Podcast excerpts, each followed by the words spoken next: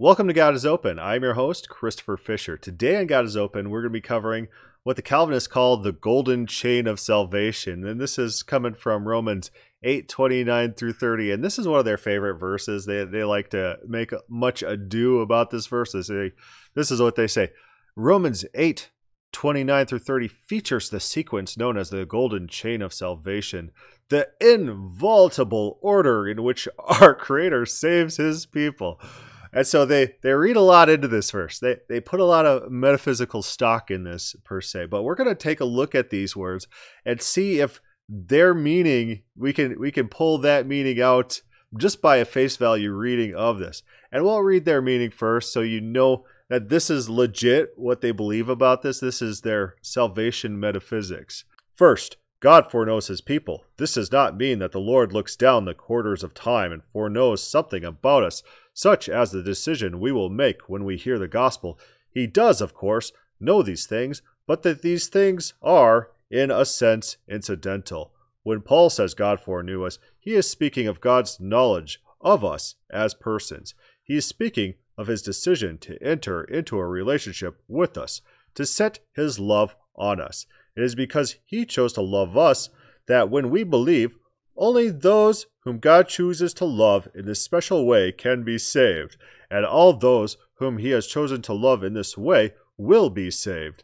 Dr. R. C. Sproul comments in his book Romans, we can reasonably translate this text those whom he foreloved, those whom he knew in a personal, intimate, and redemptive sense from all eternity, he predestined.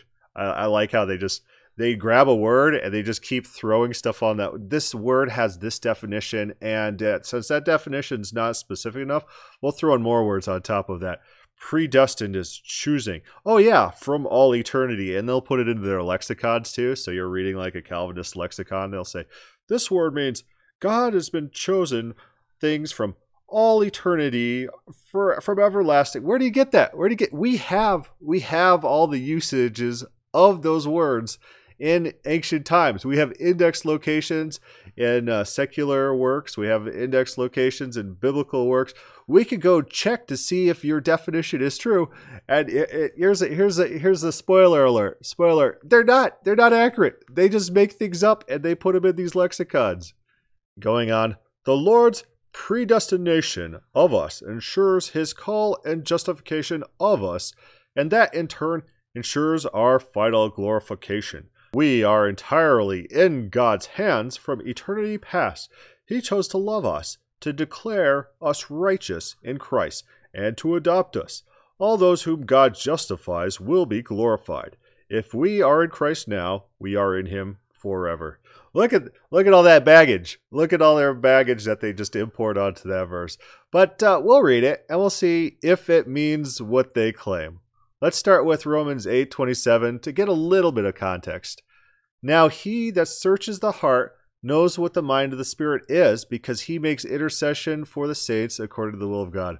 Uh-oh, that doesn't sound like a Calvinistic uh, verse. The Spirit communicates information to God about us to convey our needs to God. There's a transfer of information. This is going against their entire narrative that everything is eternally foreknown from eternity past.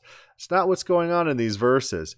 And so what is going on in these verses, these people are worried about they they might not know what to pray for to God. And so God has a mechanism to accurately communicate information to him about their needs. They don't have to worry about that. God God so much wants to take care of us. God is anticipating our needs before we ourselves know our needs. That's what's going on here. Paul is setting up a personal relationship between his audience and God. Romans 8:29. This is the start of that golden chain. For whom he foreknew. That word foreknew, that looks pretty familiar. I think uh, other people use it elsewhere in the Bible. Let's do a little search. Here's Paul using it in Acts, and he's talking about the Jews, and the Jews which knew me from the beginning. The Jews knew Paul from the beginning. The Jews are omniscient and existed at the beginning of the creation of the world. Oh, no, that's not what it means at all. He's just saying these Jews had a past history with me and we had uh, familiarity, interaction. Me and the, these Jews existed at the same time previous to this point, and, and there's been some interaction. So we've talked to each other, and they know who I am based on experience with me prior to this point. Huh. 2 Peter 3:17 Therefore, beloved, seeing that you know these things before, beware lest you also be led astray with the error of the wicked. What's this? This foreknowledge that these people have? He says, "You're you've had a history with this. You got you guys understand this. You've been exposed to this. Uh, you know this before this period of time. You have familiarity with his concepts. So this word foreknowledge, and in the context of other verses that we have, is just a past familiarity with, a past history with something. All right, let's start over in the verse. For whom he had a past history with, he also predestined. Ah, predestined? That's an interesting word. Let's see how the ancient world uses this word. Is it uh, going to be in the way of our uh, little friends over here, the the Calvinists with their golden chain and God picking things from all eternity? Oh no, what's this? Here's Clement. Clement's a Christian, right? And so he's using the word. The second in order, and not any less than this, he says is, Thou shalt love thy neighbor as thyself. Consequently, God above thyself, and on his interlocutor inquiring, Who is my neighbor? he did not, in the same way as the Jews, specify the blood relation, or the fellow citizen, or the proselyte, or him that had been similarly circumcised, or the man who uses one and the same law. So the Jews predestined something. What, what are they actually doing? They're defining something. They're setting up something. They're specified something. Uh, the question is, who's my neighbor? And the Jews say, hey, it's the blood relation or a fellow citizen or a proselyte who wants to come to God. These are your neighbors. They're predestining that. That they're they're specified. There's also an interesting use by Plutarch. Let so much suffice for general occasion of freedom of speech.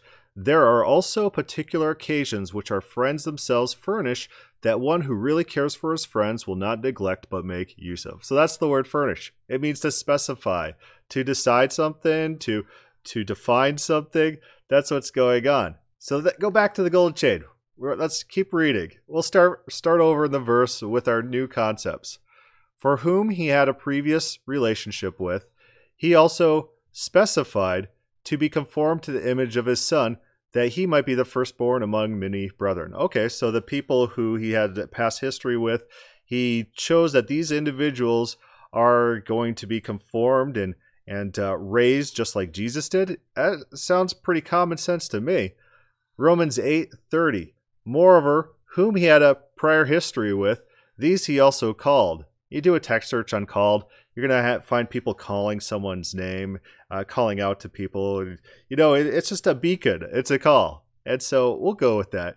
These he also called. So the people who he has a history with, the ones that he's decided that he wants these people to be raised like Jesus, um, these are the people that he's calling. He's calling out to them, and whom he called, these he also justified. Let's do a text search on justified. Matthew twelve thirty seven. For by thy words thou shalt be justified. Huh, that's interesting. Luke 7 28. And all the people that heard him and the publicans justified God, being baptized with the baptism of John. Hmm. Luke 10 29. But he, willing to justify himself, said unto Jesus, And who is my neighbor? Someone's justifying themselves. They're they're putting a defense for themselves. They're they're trying to make themselves look right. That's what justified is. It's just uh, a right standing, or it's uh, putting up a defense for actions, or or uh, or putting yourself in right standing in front of people. Let, us look at uh, Luke sixteen fifteen. And he said unto them, You are they which justify yourselves before men but God knoweth your hearts. And so these these people are justifying themselves before men. They're they're making themselves look more pure, more righteous than they actually are. They're they're saying that I'm a good guy, and they're putting on a false sense of uh, righteousness. We'll we'll say, and so that that's what the word means. So so far we got the people that God has a prior history with, that they existed at the same time and interacted. Uh, these people he's specified to a specific action, and then he also called these people and then justified them, and he made gave them right standing, argued on their favor, And uh, these he also glorified. Let's go do a text search just in Romans, just in Romans, because Paul is writing this in Romans. Let's see how this word is used elsewhere in Romans. Romans 121 because that when they knew God, they glorified him not as God. So these are people who are glorifying God or not glorifying God. People glorify God. And uh, in Romans 8, God glorifies people. Moving on. Romans 11, 13. For I speak to you Gentiles insomuch as I am the apostle of the Gentiles. I magnify, that's glorify, I glorify my office. Oh, so you're you're elevating something, you're you're glorifying it, you're praising it. Romans 15:9. And that the Gentiles might glorify God for his mercy. Oh, so the Gentiles are glorifying God. So we glorify God, God glorifies us. That's just a raising up, that's a praising. And the Calvinists don't like this. The Calvinists don't think that God praises us for, for us. The, the Calvinist doesn't like the idea that God finds value in people, but that's what this is talking about that God finds value in his people. He glorifies man, he praises man, he sings over us, as uh, what Zephaniah says. All right, so real quickly, all the way to the beginning, for whom he had a previous relationship with, he specified to be conformed to the image of his son that Jesus might be the firstborn among many brethren, which are the people he had a prior relationship with. Moreover, whom he had a relationship with, these he also called, whom he called, these he also offered a defense for, um, made righteous and a righteous standing. These he also praised. Oh, okay, that does that doesn't sound anything like what the Calvinist had on their uh, website about this golden chain of salvation that's inviolable and and it's it's this it's this complicated metaphysical chain of events. No, this just sounds pretty normal to me. And what's his context? What is Paul's overall point in con? Is he is he saying, guys, hang tight? I'm going to explain to you the metaphysics of salvation. Is that his point? in context? Is that what's going on? No, first of all, he says, we know that all things work together for the good of those who love God. Synergy, synergy, work together. This is in 28. And this is after the Spirit makes intercession for us to God. Two non Calvinist things. You got the synergy and you got God gaining information. But what is the overall point of both of those things? God's not going to abandon us. God is going to stick with us. God has plans for us. God has this golden chain. This is these are reassurances that we're not going to be forgotten and left behind. And uh, in in this passage, it talks about people dying. Neither life nor death, nor angels, nor principalities, nor powers, nor things present, nor things to come neither height or depth or any other created thing shall be able to separate us from the love of God. So people are going to be dying. People are going to be taking a, extreme personal tolls. And what this passage is doing is it's a reassurance to us that God's not going to abandon us. God's not going to just leave us out to dry. And that's what the very next verse after this golden chain, that's what it reinforces. Forces. Romans 8:31. What then shall we say to these things? If God is for us, who can be against us? God has plans for us. God has a relationship with us. God's not going to abandon us. That's the point of this. This is not a metaphysical teaching about the, the inviolable me- means of salvation, uh, Calvinist uh, golden chain, the inviolable order in which our Creator saves his people. That's not what it's talking about. That's not what it's about not what it's about. It's not soteriology or anything like that. It's just a normal confirmation statement that God is going to be faithful to his people. That's what's going on there. All right. If you like this uh, podcast, this mini cast, and not not uh, not too long, like this mini cast, just leave a comment or start a thread on God is Open. Thanks for listening. Wow, that was a lot of fun. I think we proved our point today that TikTok is a Nazi. And that's really the main point of this video. Hope you guys enjoyed. Smash like if you enjoyed. And uh, make sure that you enjoyed.